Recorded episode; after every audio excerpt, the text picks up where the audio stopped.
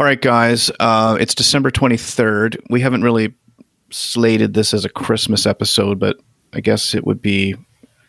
I think we should mention that uh, it's it's the day before Christmas Eve, and I don't know if that day has a day. Does it have a day? I don't know that, that, it has a name for that. The day before, like All Saints Day, or Well, it falls on I a think, Friday um, this year, so I would assume it it will involve a lot of drinking for people. I imagine so. a lot of people decided like this is probably like maybe their last day before the holidays, but it'll just turn into a do nothing kind of day and drink Mm. maybe. Well, I mean, it's, it could be a perfect Christmas party kind of day as well, right? Hmm, that's a good question. W Is it, yeah. or is it a day where you have this Christmas party? Like, fuck, I just want to get out of here. I don't want to be at this Christmas party. You mean like a work Christmas party? I hate Christmas parties, but yeah, I mean, we're Christmas parties. Uh, yeah, I see that as being like a just let me do nothing all day, even though you're paying me. Uh, Don't make me go to a party where I got to sit around and talk to all you guys when I just want to go home and get them get my own holiday season started. yeah. It was a time suck day for me. There were a lot of people wasting my time with nonsense that really didn't require looping back or checking in on before the holiday break. I think it was just people feeling like they needed to get through a checklist of their own, so they felt comfortable. But uh, yeah, Yeah, that's right. You had your 23rd already. So you had whatever today was for you, it's already happened work wise. That's right. Yeah.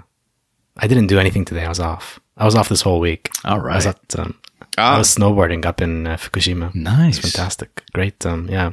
Had a good, um, good powder day, uh, on, um, Monday. the, now Fukushima, obviously everybody knows that name the the ominous nuclear disaster area. Mm. Is that up as far as Sapporo or is that south of Sapporo? Uh, Sapporo is, um, is way up north. That's, that's Hokkaido, the, um, the northernmost island of Japan. And Fukushima is like, Right. um, uh, it's basically an hour and a half, hour and a half, two hours north of Tokyo. So it's not too far. I should know that. I lived there for four you years. should, Connor. Yeah, almost. you should. I should know my geography better. Mhm. But Justin always impressed me with how he knew all the prefectures and where they were, how to pronounce them. yes, you're nodding no, but you do. you know your prefectures probably as much as the average Japanese person. Yeah. Um, but anyway, Fukushima, yeah, the the name might um, might be associated with uh, the nuclear disaster, but um, I am pretty sure that uh, the snow was not radioactive. Yeah, that's what everyone would be thinking, right? Like, oh, it must be dan- is it dangerous still up there? Like, do you want to be there? And I guess the answer is like, is it like a Chernobyl where they shut the whole the whole place has been shut down since the disaster? I think, right? You can go. You can still go as a tourist. Chernobyl, that Chernobyl. is. and view the abandoned buildings. Yeah, or- yeah. I'd I'd love to go there sometime. Maybe um, after after this whole um, Ukraine war thing. yeah. You might want to avoid the area f- For now. for other reasons right now. Yeah. So December twenty third is, um, I believe they consider the twenty third the busiest shopping day for last minuters. It's not the twenty fourth, which some people might think, but it's actually the twenty third is is the busiest shopping day, and I don't know for sure if it is, but I believe it is. So I wanted to uh, just uh, like I find gift giving, particularly for people who are close to me, i.e., my wife, um, the the one of the greatest sources of angst. Do you guys get frustrated, or do you care? Like, how is what gift giving like for you guys? Like, is it is it easy for you, or do you do you enjoy it or dislike it? Uh, personally, I enjoy it. I mean, I think that if you're giving a gift that's supposed to have some kind of meaning, sentimental value, uh, you know the person well, and you can kind of tap into that when you're looking around at things, and the inspiration just hits you. I think when you overthink it and you kind of get caught up in the traps of Western style advertisements that are very much kind of putting you in this position of of of mm-hmm. angst or of of concern. Oh, was he or she paying attention this year? You know, to the cues. You know, all that Yeah. nonsense. That's very. Yeah. It's very kind of like Hallmark holiday esque in a way. It's like it's making you feel something that you really shouldn't be feeling during a joyous time, right? You know, this is you're expressing some kind of connection with the person. You're not expressing love through a through a gift. You're expressing, you know, a connection more than anything. And I I've, I really enjoy those things. I go to different, you know, kind of holiday bazaars and and arts and crafts type places and I try to find things that are handmade and things that, you know, my kids or or other people in my life will find value in beyond, you know, just a, a, day or two from now that maybe 10, 15 or 30 years from now, they'll look back on something like this as some kind of value that they find to it at to their connection to to me or to to the family or to other people. So yeah, from that standpoint, I don't really think of it like a pressurized situation. It's just more like, okay, I could tap into something here, my connection with this individual, and kind of enjoy it.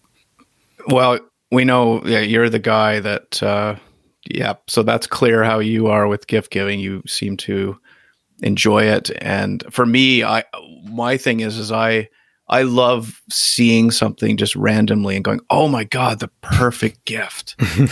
but when that doesn't happen, then that's where my angst mm. levels mm. go up. But I've only can count maybe like on one hand how many times I've seen something like that where it's like, "Oh, that's the perfect thing to get for that person." If there's a linkage to it in some way that's a, an inside joke to each other where I found it and like I buy it and it's cool and it's fun and we all have a laugh. Salim, what about you? Like, is is in whether it's birthdays and or or or whatever the the occasion is, is this something that gets you excited, or do you get some angst, or how does it go for you? I'm I typically try to be a um, a neutral person, um, sort of balanced as, as best as possible in, in all things. But when it comes to holidays, birthdays, whatever, I just don't care. Like, I, I, I, do not care about birthdays. I don't care about, I don't care about my own birthday. For you? Oh, yeah. I don't care about okay. holidays. Christmas means nothing to me.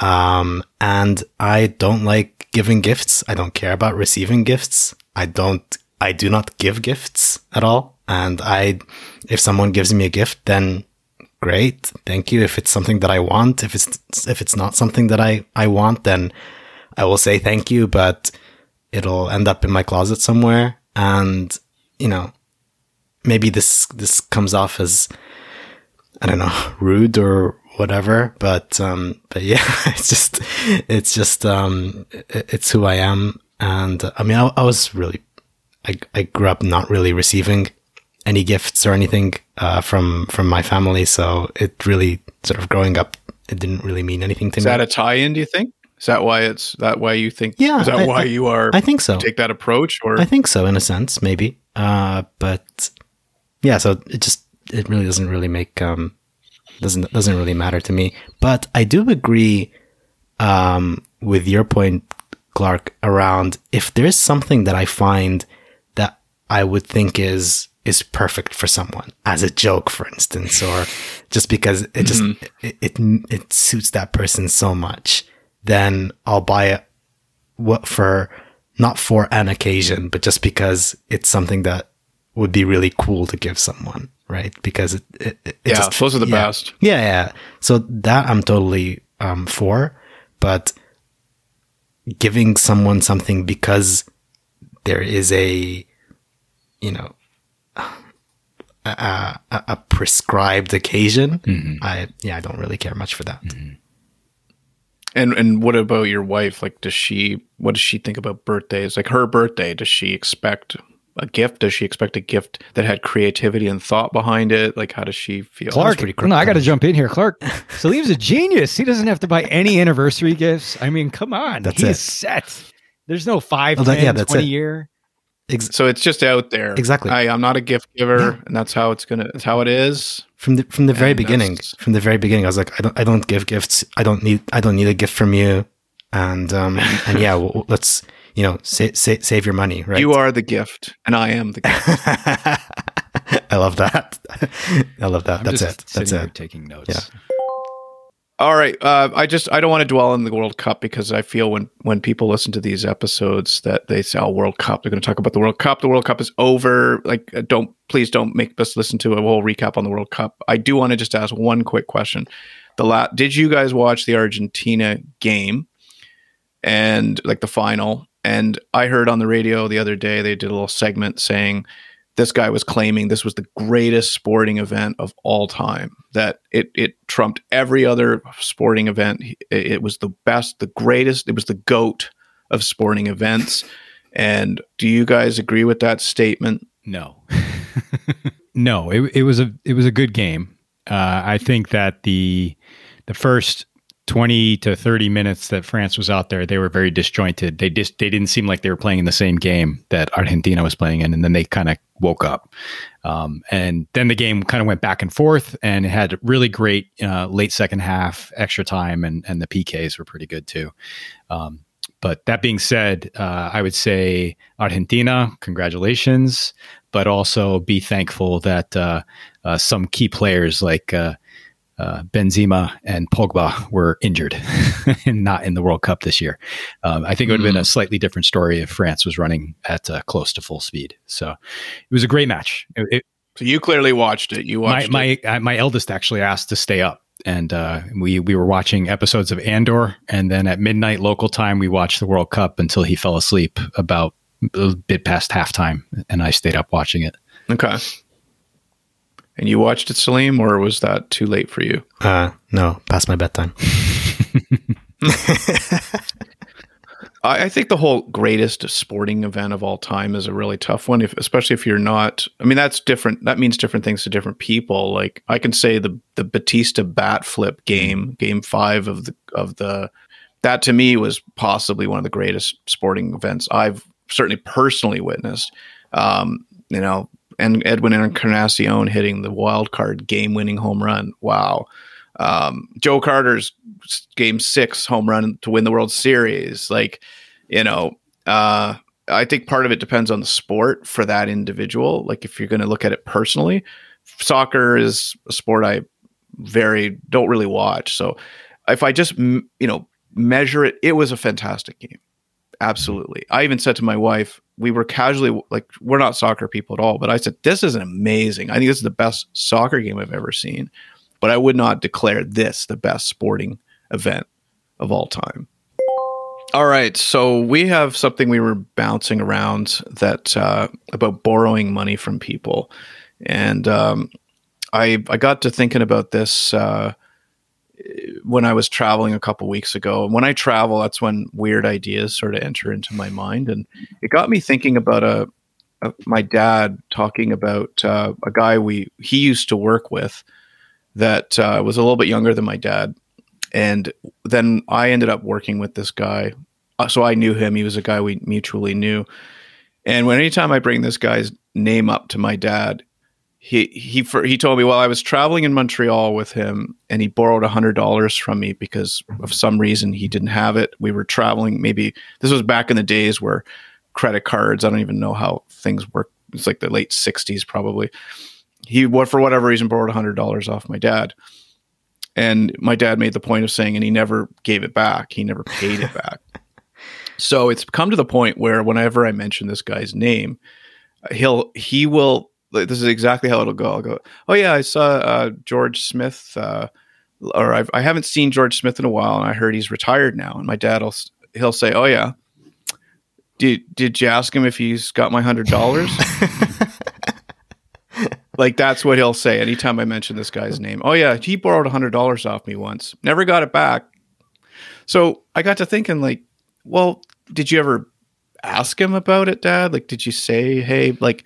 George, you still owe me a hundred bucks. Remember the trip to Montreal a week ago, uh, a month ago, five years, years ago. ago, 40 years ago. Like, like, so I was thinking when you, when someone borrows money from you, do you remind them that they owe it or do you just rely on them to, to remember to pay you back? Yeah, that's, that's a difficult one. Um, I'll, I, I, I do I guess it does depend, right? It depends on the person, depends on sort of the circumstance. Um, when I was in college, uh, my friends used to call me, uh, my, my last name, Horie. Uh, they used to call me, um, Horie Ginko, which is, which means, which means Horie Bank. Uh, because I used to, I used to lend people money. I used to be quite responsible with money. Uh, I, I, guess I still am. Yeah. Uh, and would lend people money, and uh, but Did I would always make sure to. Pardon? I d- you have a ledger. I had a memo on my phone, uh, but I would I would remind people like uh, a week passes, I'd be like, "Hey, where's that money?" And um, you know, Ah. and and every once in a while, I throw in a, I throw in a, in a joke, right? threat or two. Or, Yeah, yeah, threat or two is like, you know, I, I know, I know where you live, by the way, uh, and uh, I'll be, uh, I won't be afraid to break your legs if I need to. Yeah, those are nice kneecaps. You want to keep them? yeah, yeah, exactly. and, and what sort of sums would these be? Like like five bucks, ten bucks, kind of thing, or were we getting into like you know the hundreds of and, and the thousands here? Um, on a few on a few occasions, a couple hundreds, but never more than that. Hmm. And and what would they borrow the money for? Or Oh, did I'll- you get into that? Oh, all sorts. Of things. Was that things. part of the lending reasoning? Like, Oh yeah, I uh, mean, what uh, are you yeah, using the um, money it, for? it, w- it would be part of it. I mean, some friends, um, you know, want to buy a Christmas gift for my girlfriend. It's like, oh fuck, Back Christmas. to gift giving. Imagine the angst this person had, not only to figure out what kind of gift, but they actually didn't have the money to buy know, it. right? It's like you better pay me, pay me back for this. Yeah, that's double interest for yeah. that, right? Yeah, double interest for that, right? Exactly. I never charge people interest. That maybe I should have in retrospect. Don't worry, yeah, the statute of limitations is out by now. I'm sure. So you lent money and you you like what about now? That was back in when was that? High school or college? College, college. Yeah. So, So you 10, lent 10 it years out. ago. You, Yeah. you were comfortable lending it, but and you were also comfortable asking for it and reminding people. Yeah, but um, I think there there is only just one occasion um, where I, I I could just not I, I lent a person a really good friend of mine from from school, uh, like from the first grade. This guy I've known forever, and uh, he was getting married. He's in Egypt, and he was getting married, uh, and I was going to his wedding. And before his wedding, he was like, "Salim, like." I really need some cash to like I, I've I spent so much money on this wedding and I need to pay my tailor for this for this suit. I'm like, how much do you need? He's like, I need like um, it was like four or five hundred bucks. I'm like, all right, okay, um, yeah, I can I can lend you the money, uh, and it's it's for your wedding, right? And and this this guy is like my friend, my friend. I want him to have a great wedding. I want him to be able to wear a suit at his wedding, um, and so I, I lent him the money. And honestly, I could not ask him for the money back. Uh, Ah, because it was day. like I really Yeah. like a charitable sort of thing, or Did you also I- get him I a guess- wedding gift? No, no, I didn't. Yeah, I didn't get him anything. Like me traveling all the way. You from were Japan invited to the wedding too, yeah, right? I was inviting. I was invited to the wedding. I went from. I traveled from Japan to Egypt to attend his wedding. So, you know, gift enough, I suppose. My my presence. Um, Mhm. but, uh, but yeah, you know, there's the additional five hundred bucks, and uh, yeah, I, I could, I, you know, that was like four years ago. That's quite I a- can't ask. I quite- can't ask. quite an that. additional four gift years. you So it's them. not that far. Pardon? Are they still married? Oh yeah, they're still married. Yeah, yeah, yeah, yeah. Happy, happy marriage, I guess.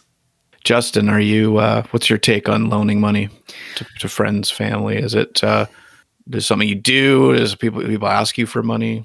There, there was a time where people would ask me for money. I, learned pretty early from my grandfather. He had a fabric shop in the Bronx for 30, 40 years. And I know he had his run ins with being cash strapped and having to ask less than reputable people to borrow money from. Uh, let's say um, money sharks, uh, loan sharks, uh, basically Mm-hmm. uh, with very high interest rates, uh, predatory, basically the original predatory loans. And whether it be because of his own experience with that or lending out money to his friends, because he always liked to be the gregarious one who always kept the people around him happy in some way, uh, he passed along some wisdom early on, which was basically any money you're lending out, just consider it money you'll never have coming back. So if you are willing to lend it, just consider the fact that you may never get it back, regardless of what you may think of the person who you're lending it to. Hmm. Words of wisdom. And and I saw that in some of you know my family members that had their their issues, their challenges, and would ask for money. You know, once I was of working age, um, I, I would get requests not only from friends but from relatives from time to time for for help with certain things, and it came across more as a handout than help. Um, so I, I I learned how to kind of navigate that pretty quickly. But that's not to say that there weren't times where a request would come in from a friend or a relative, and I would just rally people and I would say, okay, these are this is our circle. Um, what can we do to help this person out and just give it to them because we know that this person's not going to pay it back. They do need this. You know, they're starting over or they have this serious thing that they're going through. So I, I kind of started to reposition the discussion from borrowing the money because I know it's not going to come back to being okay, you know, we value this person in our lives. Is there something that we can all do to come together? And some people did, some people didn't, but you know, in those cases, mm. we just gave willingly and didn't really think too much of it. But from a borrowing money standpoint, do I? Um, really anymore. Um, I think I think most of the people in my life know better than to ask at this point. At this point, but um, yeah, that's where I land on it. If someone borrowed a hundred bucks from you on a business mm-hmm. trip, mm-hmm. like my dad's story, you know, for whatever reason they forgot the, forgot their credit card in their hotel room or something, and they needed and they had to, they had a bit of a situation where they needed like a hundred bucks for something. Mm-hmm. Would you a loan that money to that person and b would you follow up with them if they didn't pay it back? Yeah, I mean now there's almost no excuse, right? Because you could just pretty much instantly transfer the money. There's so many different um, apps and other forms of wire type transfers True. that you can do. Yeah. It's almost impossible not to. I'll let my dad know that. You know, he can he can email transfer it to you. Well, it's actually you know this is kind of quite quite prescient. Um, just the other day, a friend of mine had to go back into the hospital because he had a surgery on his leg and he ended up having an infection and having to go back into the hospital. And he's going to miss Christmas and New Year's with his uh, with his daughters and his wife. And I said, "Listen, you're going to be stuck there why don't you just send me somewhere? I'll pick up what you need and I'll take care of it. And he's like, that that would be awesome. So I just sent him photos from a shop that his wife frequently shops from, and we picked out some things for her, picked out some things for his girls, and then that night, you know, I sent him the receipts, and he he transferred me the money uh, via one of the apps. Mm. So did I need to remind him? No. Would if I did need to remind him, yeah, hell yeah, I'm going to remind him. It's my money. mm. So you would have like two weeks later if you hadn't. Yeah, yeah, money, for sure, for sure. Because there's no because there's no excuse at this stage. Yeah, and that's one of the reasons. The other reasons I wanted to point. So is my dad, and don't feel pressure. He doesn't listen to this podcast. um, my luck, this will be the one he listens to. But is it to is it a bit of a passive aggressive approach to to take because that's how I feel my dad is being about this. It's like uh, it's so many years ago now, but the, like I feel like if you loan someone money and you and you remember it and it comes to mind when you see the person or whatever that not saying something there's a little bit of a passive aggressive thing going on like well i'll just wait to see if he remembers you know and and so i've I just feel like that's not good. Like just it, it's just something about holding that right. over. It's like a marker, person. right? It's like you hold it over them. Yeah, mm-hmm. yeah. It is. It is. I bit, don't know. Yeah.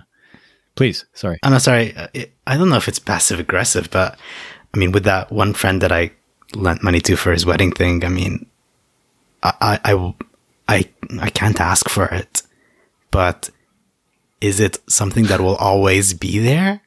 I guess, yeah. I mean, do you hint about it? You see, you you put little little references in like. Oh, um, never. No, no, no. Dressed nice. They want to say, nice, nice sweater. Um, yeah, uh, you know, I've seen you wear suits in the past, and you look pretty good in suits too. So, no, I could, I could, I, I couldn't do that. I couldn't do that. I'm you know, honestly, you looked great on your wedding day. Did I mention that? Uh, just fantastic. just like drop, drop those hints in. Yeah, I, I wonder. Uh, what do you remember about my wedding, Salim? Uh, the food was great, and yeah, you looked great. The way that, you were dressed that suit was in that suit so well. Yeah. yeah. what were you wearing? no, I, I, I can't. Uh, I mean, who was the designer? Um, but Horier. Horier clothing, clothiers clothing. Yeah, I mean, look, but if I mean, if I want, if I really wanted the money back, I would ask for it. But I, like, I, I don't. Like, I, I, I honestly don't. But because he never offered to repay the money, that's that's what lasts, right? It's not that me, it's not that I want the money back. It's the fact that he, uh, and you know, I don't think he'll ever listen to this podcast, mm-hmm. but you know, if he does, um, yeah, I, I, I want people to remember the money that they borrowed because I would remember the money that I borrowed, and these things happen, right? I mean, uh, nowadays I don't really ca- carry cash around, but there will be every once in a while a place, a restaurant, or what or whatever that need that requires cash and maybe that person doesn't have like one of the apps that I use to like transfer cash around. So I'll be like, mm-hmm. okay, I'll I'll pay you back in cash uh, next time I see you, and and I'll memo that right, uh, and make sure that whenever I see that person the next time, I pay them back whatever whatever I owe them. I, am that kind of person. Well, Not everyone is, but yeah, that's an that's another thing too. Is that if sometimes you do forget about things, and yeah to me, I if I was George, my dad's friend, I would want I would want to be reminded. Mm, like right. maybe he legitimately just forgot. And and I guess that there's the argument, well, no, you should have remembered. But I do think that I like I would be mortified if I was this guy George and I was and and I forgot that I owed my my you know my friend at the time or business associate hundred dollars. I'd be like, first of all, I'd be like mortified that I forgot and I feel terrible. And then I'd be like, and this guy remembers it 40 years later. Wow. I like, yeah.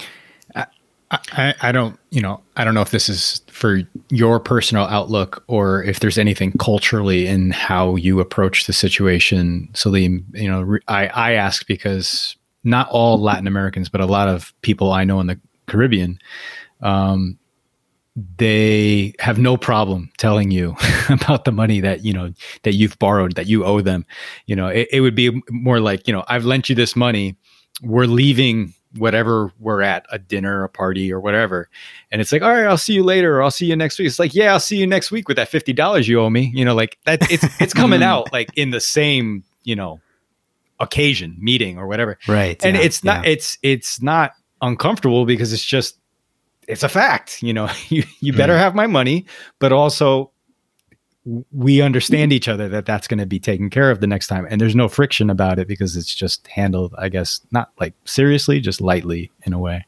Right. Yeah. Yeah. I Salim, I you bought tickets to a, a game. We were going to go to a, I think one of the Japan series games, and the game never ended up happening. But you had to pay. Did I pay you back for that? I can't remember. I think you paid for it. I did. I, I did pay I for it. I can't remember. I think you did pay for it. I, I, think you did pay me. Oh, I definitely did. Yeah, yeah, yeah. I, and I mean that was that was also like I don't know, hundred bucks or something like that. I probably I probably asked you. Now to the listeners, Salim is currently flipping through the ledger on his desk. All right, so we had some topics that uh, we collectively put together. We thought we'd do it in kind of a you know quick snippet, rapid fire, whatever you want to call it. And uh, so we're just going to go through these. The one that we first listed here seems to be r- similar to almost the last one about awkward conversations, but I'm going to just go for it here. So, um, TV in the bedroom. You guys have a TV in your bedroom? Do you agree with TVs in the bedroom? Salim, TV in the bedroom? No, I don't have a TV in the bedroom. I would not want a TV in the bedroom. Why would you watch TV in the bedroom? Lots of people have TVs in their bedroom. It's a thing. Yeah, I, I, I yeah, I know it's a thing, but I w- I wouldn't do it. I mean, I guess some people use it to fall asleep too. They put a timer uh, on and it goes off. Also, um, here's here's one, one, one, just one last point. General generational thing. Um, smartphones, right? I've I've probably um, I, I would probably sleep Taken looking over. at my smartphone and uh like my wife would probably be doing the same on on hers, right? So it's not like you're right. watching something, but rather it's like right. you are watching something, but it's on your phone. Justin, TV in the bedroom? No, I mean, kind of piggybacking on the last point that Salim was making there, I'm in the I'm headed in the opposite direction. I'm trying to move as many digital devices away from me as possible. I don't have the charging near me on the nightstand or anything like that. It's on the other mm. side of the room. Mm. I have a mm. little space that everything is over there. Myself, my own devices and the kids' devices. So it's all just not monitored, but just separate. So it's not the first thing that any of us reach for each day because I don't want to end my day stimulated in that way. And I don't want to begin my day stimulated in that way. Some people like to curl up in bed and watch movies and stuff. Mm-hmm. And I just, to me, I just don't like that association of sitting in my, the place I sleep Mm. and watching a movie. It just, it's kind of gross to me. Something about it. Just, I don't like it. Like a hotel room, that's typically where you watch TV, right? Because it's in the room. But it's different. Hotel room's different than my bedroom. Yeah. So I, I don't like it. It just we we had a in our basement. We did a basement renovation ten years ago, maybe, and we had that's where our TV is, and we had to put the TV somewhere, and it didn't really f- wasn't logistically a place we wanted to put it in in our living room, so we just put it in our bedroom. And I was like, at first I was like, oh, this is cool, and then it just felt dirty somehow. in there. Is, is it dirty because you only eat poutine every time you watch a movie or? Well, you mean like all the popcorn crumbs and stuff that I had to sweep out? Yes. No, I just it was just something weird about it. I just didn't like it. Felt wrong to me. Um, I I was at a, a memorial a few weeks ago for my aunt who passed away, my lovely aunt Maureen, and uh, there was a moment at the memorial where they asked people if they would like to come up and say something. My my uncle, her her, uh, her husband was kind of the you know was his event. It was her his wife that passed away, and so he said a few words, made a kind of a speech, and then somebody else had a prepared speech. I guess it was yeah his her son who also had uh, some some prepared words, and then they said now we're going to open up the opportunity for people to come up. And I just sat there and I was I had some good memories of my aunt and in particular my cousins that we they were these these uh, cousins were close in age to us, so we actually spent a fair bit of time, many summers with them. They lived in the U.S. and we were in Canada, so often a trip to see them or them coming up to see us was a summer occasion.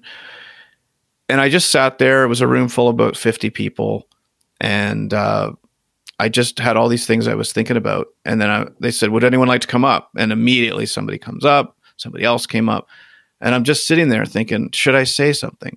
Like, I want to say something, but I'm just feeling a bit awkward right now. So my question is, when you are in those types of moments, is that easy for you? You just like, oh, I want to say something, and you go up and you maybe make a toast or you you say something.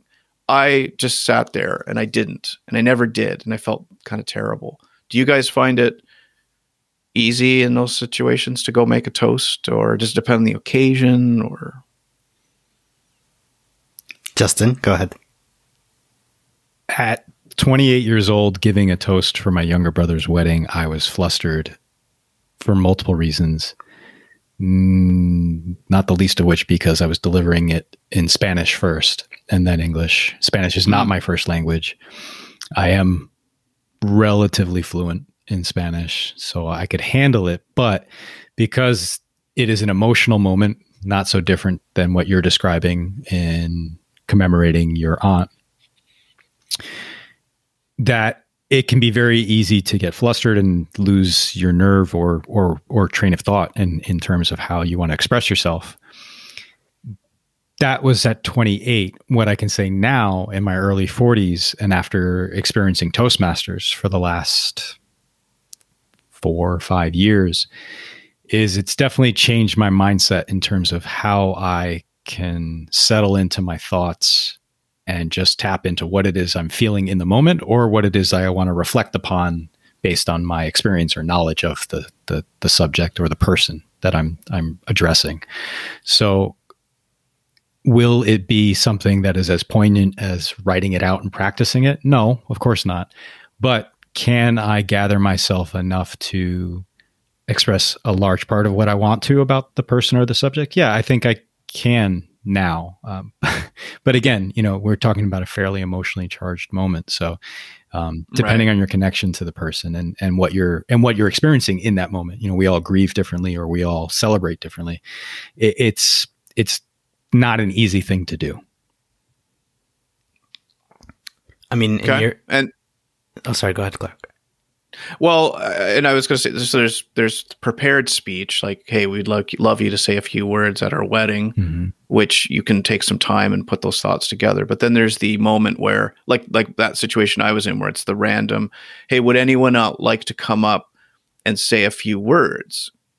Uh, is that something that gets you clenching up, especially if you have a few words? Or do you just can you just get up and go, "Yep, I, I have a few words. I'd love to say something," and then you go up to the microphone and start doing it? Is that easy for you,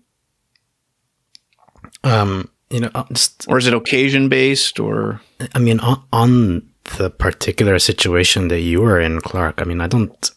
You said you felt kind of terrible about it, but I, I, I wouldn't feel terrible. I want, I, I, you know, if I if I were your aunt Marina, I probably wouldn't want you to feel terrible um, about it because, I mean, there are some situations in which even though you might have things that you feel or things that you think, uh, maybe even want to say, sometimes the you know the situation just isn't quite right or uh it doesn't feel like the you, you just don't feel like you can you can say it in front of you know a bunch of people right and i think that's i think that's fine um if i were in Yeah. your if i were in your situation i probably wouldn't i, I wouldn't be the, that kind of person who goes up and talks in front of people as well because i probably um i mean this is just me but i yeah I, I I would prefer to talk about things that I feel to maybe just a close group of people, right? As opposed to just you know maybe people Yeah. I don't know,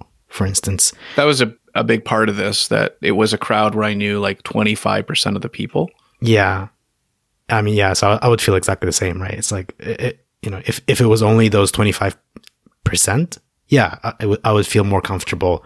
Uh, I would I'd feel comfortable enough to be able to speak um, in front of them, uh, maybe. But yeah, when it's a group of people, a larger group of people I don't know, I wouldn't be quite as comfortable. So you know, in in social situations, honestly, if I don't have to speak, I wouldn't. If I'm forced to for some reason, for one reason or or another, uh, in an unprepared setting, I'll try my best, but it's going to be like one of those keep it really short kind of speeches or yeah, whatever talks. One of the things about these is that no one will ever know you didn't speak, which is both a blessing and kind of a, a sad thing too. Is is that you no one's going to unless you are maybe someone they expected to hear something from, perhaps. Right. But it's one of those things where no one's ever going to come up and say, you know, Clark, you, I know you were stewing over there to say something and you didn't. How come you didn't? Or that was a lost opportunity. Um, no one will ever know you didn't, but they will know that you did. So I don't know. I feel I, I'm going to make it up in a different. I'm going to send my uncle a, an, an email or something, just saying some of the thoughts and memories I had, and I think that might even be better than had I done it in front of everybody. Maybe not an, you know, just a thought. Maybe not an email, but uh, a handwritten letter might be nice. Mm. Yeah. Ooh, that's nice. I thought you were going to say give him a call, but I like the handwritten letter idea. Yeah. That's uh, that's cool. Very traditional. Yeah. I, I, I like that. Um, cake or pie? Do you guys uh, eat either of those things? Do you have a preference, one or the other? Or I think Uh, pie is is translatable across all kinds of different experiences and timings. I think cake is very celebratory in a way. At least to me it is. I'm just not a like, oh, I'm really in the mood for some cake. It's like I could be in the mood for some pie, but if I'm having cake, it's Mm. usually because it's something commemorating something. I, Sure. I'm- maybe it's the champagne of desserts, you know, in a way, in a way, uh, minus the heartburn and headaches. so you like pie? A specific pie come to mind? Oh gosh, I mean, apple pie, especially around peak season, uh, is fantastic. Um, this is not a pie. I'm going to cheat here. Uh, It's a cobbler. it's uh, pumpkin cheesecake is a personal favorite in the fall. Uh, in the Northeast, you'll you'll Mm. be able to get uh, really good Mm. pumpkin cheesecake from time to time. Is pumpkin, Pumpkin. Cheesecake that- a pie? I don't I don't know that it I don't know that it qualifies. I think it's a cake, but you know, it has cake. It has cake in the it has cake in it, but it's the crust of a pie. The pumpkin cheesecake and- is at least. It's not. It's not just. Ah. Well, what- but okay, cheesecake in general is cheesecake cheese is cake or that's what I was gonna ask ask because I love cheesecake and I'll have cheesecake anytime. But is cheesecake a cake or a pie? Are we veering into is a hot dog a sandwich? Ah, Mm, I think we are. covered on a previous episode, one of the old ones. uh, Salim, are you a cake guy or a, a pie guy? Well, I just like cheesecake, and so it, it comes to that sort of, I guess, semantics. I guess. Are we talking Uh, plain New is- York is- style cheesecake, blueberry cheesecake, a little bit of a you know compote on top? What do you What are you thinking? I'm thinking sort of New York cheesecake. Mm. Yeah, just that's that's it. Um, Will Will you eat pie? Like, do you? if Oh, yeah. someone had a I'll- nice yeah, apple I'll- pie I'll- there. I love pie, but I like Okay, cheesecake. I because some mean, people say cooked fruit is just is terrible. Can't even co- consider the concept of eating cooked fruit. I mean, the, the the cooked fruit in in pie is almost like is jam like, isn't it? yeah, Yes. yeah. It's not like you just took the apple and put it in the and oven. shoved Oh, it in- baked apples. There's another one. They're kind of weird Yeah, to me. Uh, uh, yeah. I don't know about baked apple, but That's cooked fruit, pie. I think. Yeah, Whereas a that's- that's pie, cooked fruit. it's bit It's different. Yeah, it is different. What about you, Clark? Uh, I like both. I I would say in the past, cake was something I would never really eat. Like my brother-in-law is a huge cake fan and a listener of this podcast. Um, he he's always loved cake as we were growing up and into adulthood and and even to now. He's he likes cake, and I was always, eh, I don't really eat cake. Like you, just Salim, sorry, or Justin. If it's uh, occasion based, it tended to be when I would eat it but I would never willingly go out looking for cake. But now I just seem to, I do like it. I will eat cake anytime. I like pies as well. I like apple pies. I like, uh, I like cheesecakes. I like cherry pie. I like pecan pie. That's probably m- one of my favorites, pecan pie. And uh, so I, I, I eat both. But if you put one in front of me, hmm, it's probably going to be how I'm feeling in the moment. But I'll probably go for the pie first. Clark, you just put cheesecake and pie in the pie segment that you just said. So is cheesecake a pie? I? Yeah, I don't know. it's a dessert, but is it a is it a cake? It's not a cake. Is it a well? That's th- is it a cake Because I, or I mean, more? what- is it more cake or more pie? What's the image of cake? Is it like a like a sh- like a shortcake um, Yeah, like it's the sponge it's the cake? Yeah, yeah. spongy With thing the- when I think yeah. cake. Yeah, with like um, I don't know, It's a tart. with like cream. Yeah, yeah, Clark. Yeah. It's considered a tart, apparently. Oh, you looked it up. yes. A cheesecake is considered a tart. Yes. Ah, I, I don't know what. Well, a let's tart, leave it I- yeah, I don't know what a tart is. Yeah. Moving on. Well, we could definitely let's definitely leave it at that. All right, we're we're moving into uh, what we're watching, what we're listening to, um, reading. We we we make it a wide array of things, and uh, I am currently reading a book called Limitless. It's uh, as part of our real estate. We have a book club, so we do a book of the month, and this this month is uh, Limitless, which I think I I shared with you. A guy named Jim Kwik. Uh, it's limitless. Upgrade your brain, learn anything faster, and unlock your exceptional life. And I'm only about 62 pages in, and there's a few things that jumped out in here that I really enjoyed. Very early in the book, it talks about uh, digital, how digital is affecting our brains, um, digital deluge, uh, too much information getting thrown at us um, digital distraction. You know, we we just says here before mobile devices, we would say "be right back" all the time when we were online. We don't say it anymore. We no longer leave. We live here now because of our always on, ever connected devices. We're struggling to find connection when we're with friends, family, stay focused at work. Um, and then digital dementia. When's the last time you had to remember someone's phone number?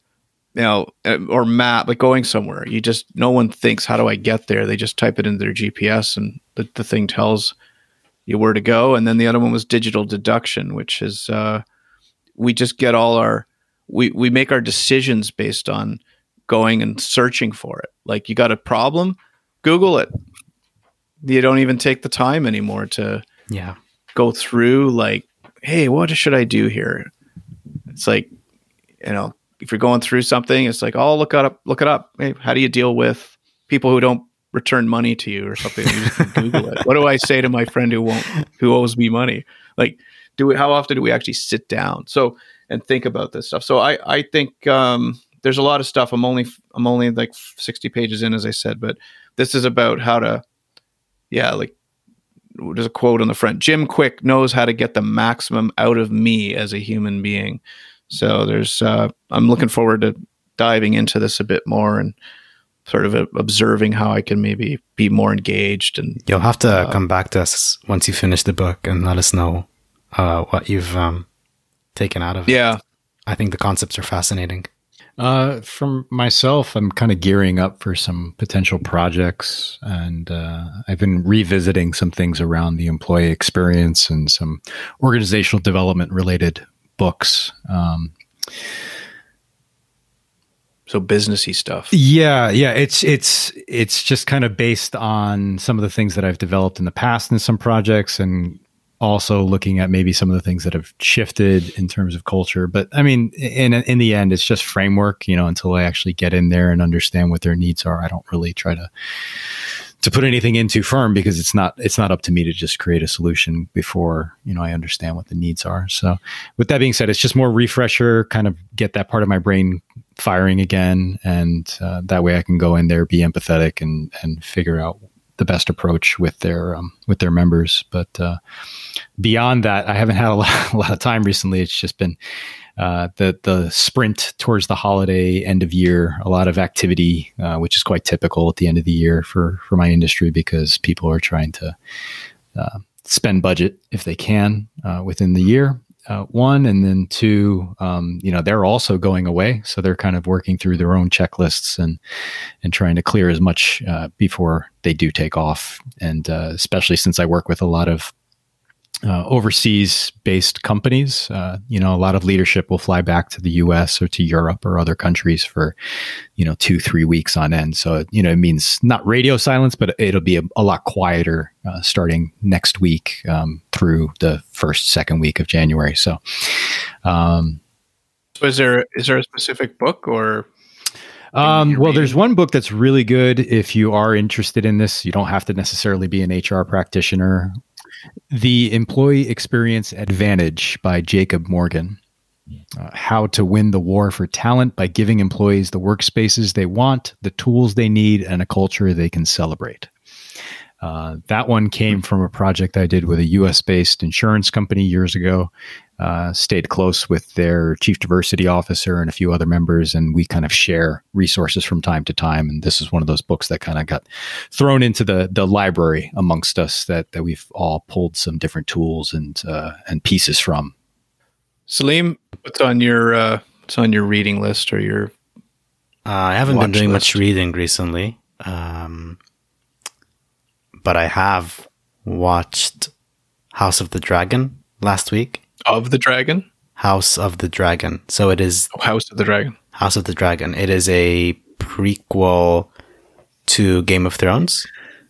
Uh, mm. with events happening. I think it, in the beginning it said like 200 years before the events of Game of Thrones, and it was awesome. Loved it. It uh, I found it interesting in the sense that it, it it's this first season is really to help you build uh, a, an understanding of the characters, and I think it's it's kind of setting up for a longer uh, a longer run of multiple seasons, and uh, the events happen over I think of of a fairly a fairly long span of time in this first season, right? So it's almost like you, you see the characters age like uh, many like many tens of years and uh, so I, I, found that sort of fascinating as they kind of sped through uh, the the lives of some of the characters uh, as they built them up. But in in general, uh, it was um, it was really awesome, and it gives you a really nice understanding of uh, who the various people are and how they end up linking into the uh, Game of Thrones sort of saga. uh, if uh, if you watch that. So anyone who's watched Game of Thrones, I think uh, watching House of Would the enjoy is this. definitely a, yeah uh, uh, would enjoy it and it's definitely a, a must watch. Seems like there's a lot of lot of uh, series now that are going to these prequels, like uh, Yellowstone, for example. They're uh, and I don't know if it was um, always set out to be this or whether they waited. They saw the success of Yellowstone with Kevin Costner. Um there's now going to be, I think, two different series based on previous time frames of the generation of the family that's featured in this uh, um, story and Sons of Anarchy. Uh, if if you've watched that series, there's a there's a prequel I think coming on that uh, that goes back in time to the the main character that the the Teller I think's his name or um, James Teller. Jax. Yeah, like his father, Mm, mm, mm, mm. Jackson's Jax's Teller uh, his father is talked about a lot in that Sons of Anarchy. I think they're going to do a series where it's about the father Mm, going mm, back. So I don't know if like I I, I, 'cause I do like the and I, I I recognize that there are a lot more sort of kind of prequels or uh, shows that would focus on maybe like one character, uh, and I, I'm thinking of like Better Call Saul, for instance, uh, as as as an example of that, where they just took one character and really built built up on that. Uh, yeah, like sliced him out of Breaking Bad. yeah, out of, out- yeah, exactly. Sliced own them out of. Break, Breaking Bad, and then gave you a lot of context around who this individual was, who pay, played a pretty key role, but was not the main character in No, Breaking Bad, no. right? Right? And uh, and I actually really really like those and prefer them to having like sequels, for instance, or multiple sequels, because those could, uh, I feel like those could go uh, kind of maybe not in the in the best direction, or they can kind of maybe fail a little bit. Uh, but with yeah, because they could just be there to try to to make make money off of the original thing. Yeah, yeah, exactly. By exactly. just continuing more of the original thing, which may or may not be a natural thing Exactly. to do. It's just being milked for that reason versus carving out a character. exactly yeah, and- but yeah, have, having making like a a series about that character. Right, having a focusing bit on of a- motivation, right? Yeah, yeah, yeah, exactly right. Um, so just having that little carve out, um, giving you context as to what, uh, how, how, how or what led to uh, the events that happened in the um, in the series that you already watched. I, I, like that. I, mean, I, I like that style. Did you think Better Call Saul was going to be good when you heard it was coming?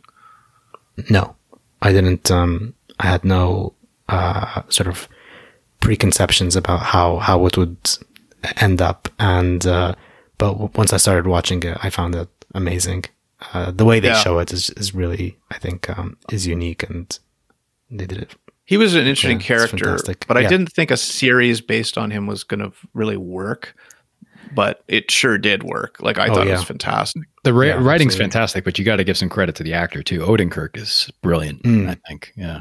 I mean, that guy's got. And I didn't really talent. know him before, but he's done a lot of stuff. Yeah, he. I think he was a writer on SNL years and years ago. I think he had I actually believe so, started yes. on the comedic side. Um, real quick, spin back to what you were talking about a moment ago with Yellowstone, and then talking about Sons of Anarchy and the prequel stuff. There's actually a one degree of separation between those shows. Um, the guy who co-created Yellowstone, Taylor Sheridan, is a guy who played the sheriff in uh, in Sons of Anarchy. Um, he was Yes. yeah. So there's a lot of that kind of, uh, I don't, yeah, I'll, I'll be careful not to use an inappropriate word here, but there's a lot of that relationship between a lot of these TV shows. Um, the, the, the creators of, of one were usually actors of another major, major TV show.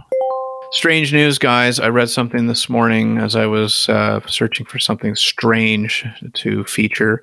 There is a, uh, a creepy clown motel for sale in the U.S. for just nine hundred thousand dollars. It's in a place called Just uh, Tonopah, Nevada. This creepy resting place has a reputation as the scariest motel in America, according to the Road Trippers. It's a hotel located uh, between Las Vegas and Reno, opened up about 20 years ago. It- the hotel is for sale. Uh, it gets a rating of three and a half on TripAdvisor, and it's for sale for $900,000. Have you guys ever heard of this place? no, never. No. No, I, I try to avoid that that area of the the country. area. yeah, they have a website. It's called the Clown Motel USA. They've got theme rooms. They've got uh, uh, the, an exorcist room, um, an exorcist room, a Halloween room, Friday the Thirteenth room, um, and, and I mean, you mix up horror movies like that and clowns. That sounds pretty freaking scary to me. Dolls and figurines, and yeah, we're we're we're yeah. definitely creeping into the horror. I, I guess I guess the first question that I would have is: Do you guys think clowns are scary? Mm. I I think clowns are are from a, an era that just doesn't really fit anymore. I do think they're scary, and I, I can't imagine a clown entertaining me in a comedic way of making me feel happy. Um, no, yes, they're scary and they're sad, and that's kind of, I guess, part of what they're playing up. But right, um, yeah, yeah, I, I, I like. We never ordered, had any clowns entertain our kids at, at any birthday parties. Justin, your thoughts on clowns? I, I, yeah, I'm not going to be careful here. I'm just going to go for straight cancel comment here. Um, clowns are priests who were willing to commit to the bit. Explain that. yeah.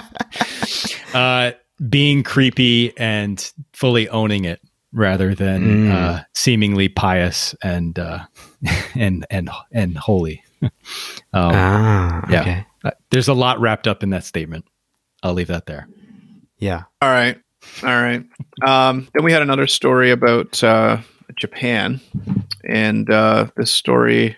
I like this. We're doing a, a, a double a double weird news. A double weird news. One from America and one from Japan, where you guys are. West West Japan Family Leisure Facility. This is the headline. Used visitors lost cash to buy sundries. The government of this West Japan city announced uh, December 19th that a family leisure facility it manages had been using cash left behind by visitors to purchase paper cups and other items for years. You guys might be able to explain this a bit better. So, what is a family facility, family leisure facility, as it's described here? And if I understand it, people left like coins and things behind, like where they were sitting, and then they just gathered it up and spent the money. I'm not Justin. Sure. It's like a just just like a recreation, like a yeah. Like a, a place where sort of families you, you, can go. I think that's it. It's a rec center. Yeah. yeah. Right. Yeah. yeah. Like a rec center. Yeah. Okay. Yeah. Right.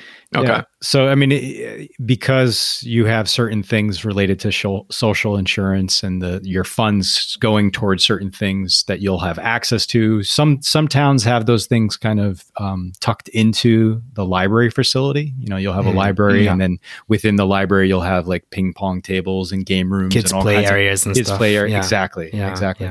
I think in some of the newer developments, because this is this is how politicians basically get get voted into um, uh, into office in a lot of these you know far flung towns uh, in throughout Japan is they they put forward a project like this and then if they get approval for it then the you know the, the constituents want to vote for them and keep them in in office and uh, what what makes this a controversy so to speak is um, in Japan, you know, there's a, it's almost like a chain of custody, right?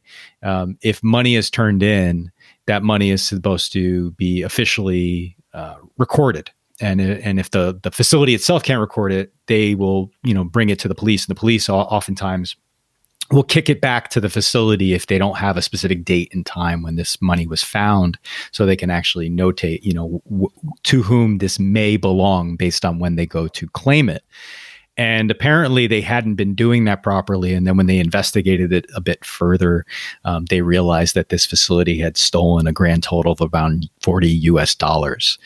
Now, granted, there were other facilities that had kind of gotten looped into this story as well, in terms of uh, potentially upwards of a few hundred dollars at, a, at, at another location. Uh, or several locations across several locations. But if you averaged it all out across those locations, it'd be pretty close to the same amount, around 40 bucks at like the original location. Right. So, you know, the comment that, uh, that, that in the pre the preamble to our our episode was made, which is kind of Japan Japanning, right? You know, in, in, Japan, there is no lack of a layer of bureaucracy or measure or reporting that that will not be reached to bleed out any potential um, doubt of what did or did not happen. And but what's really scary in all of this is you know, this is just to pay for some paper cups and other supplies. And me, as an American, I reacted to it and go, well, shit, you know, don't tell them about America where teachers have to pay for everything for their own students out of their own pocket because, you know, there's no money coming in from the state.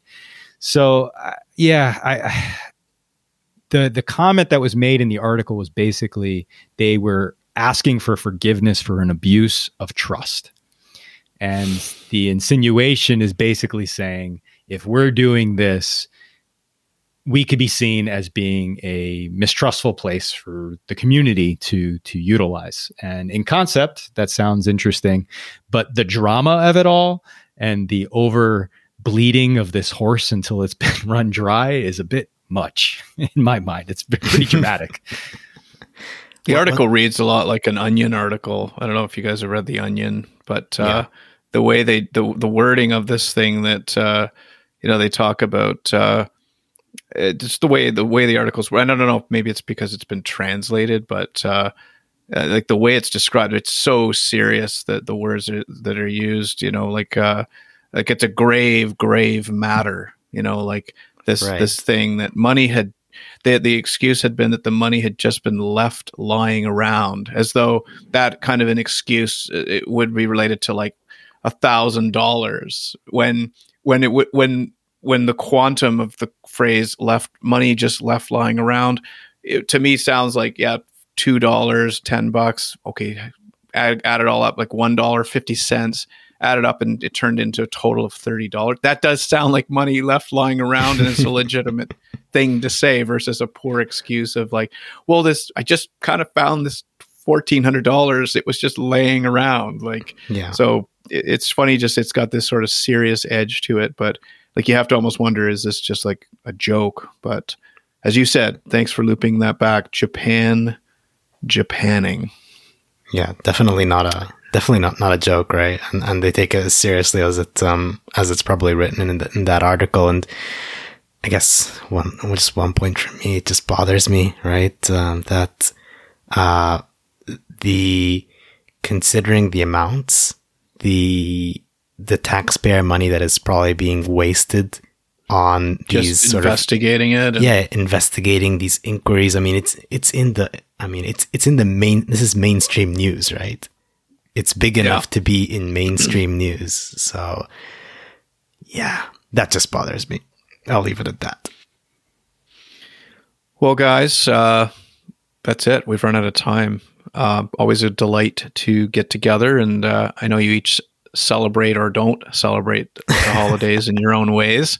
So have a, a, good next week or two, however that might be celebrated. And uh, Justin.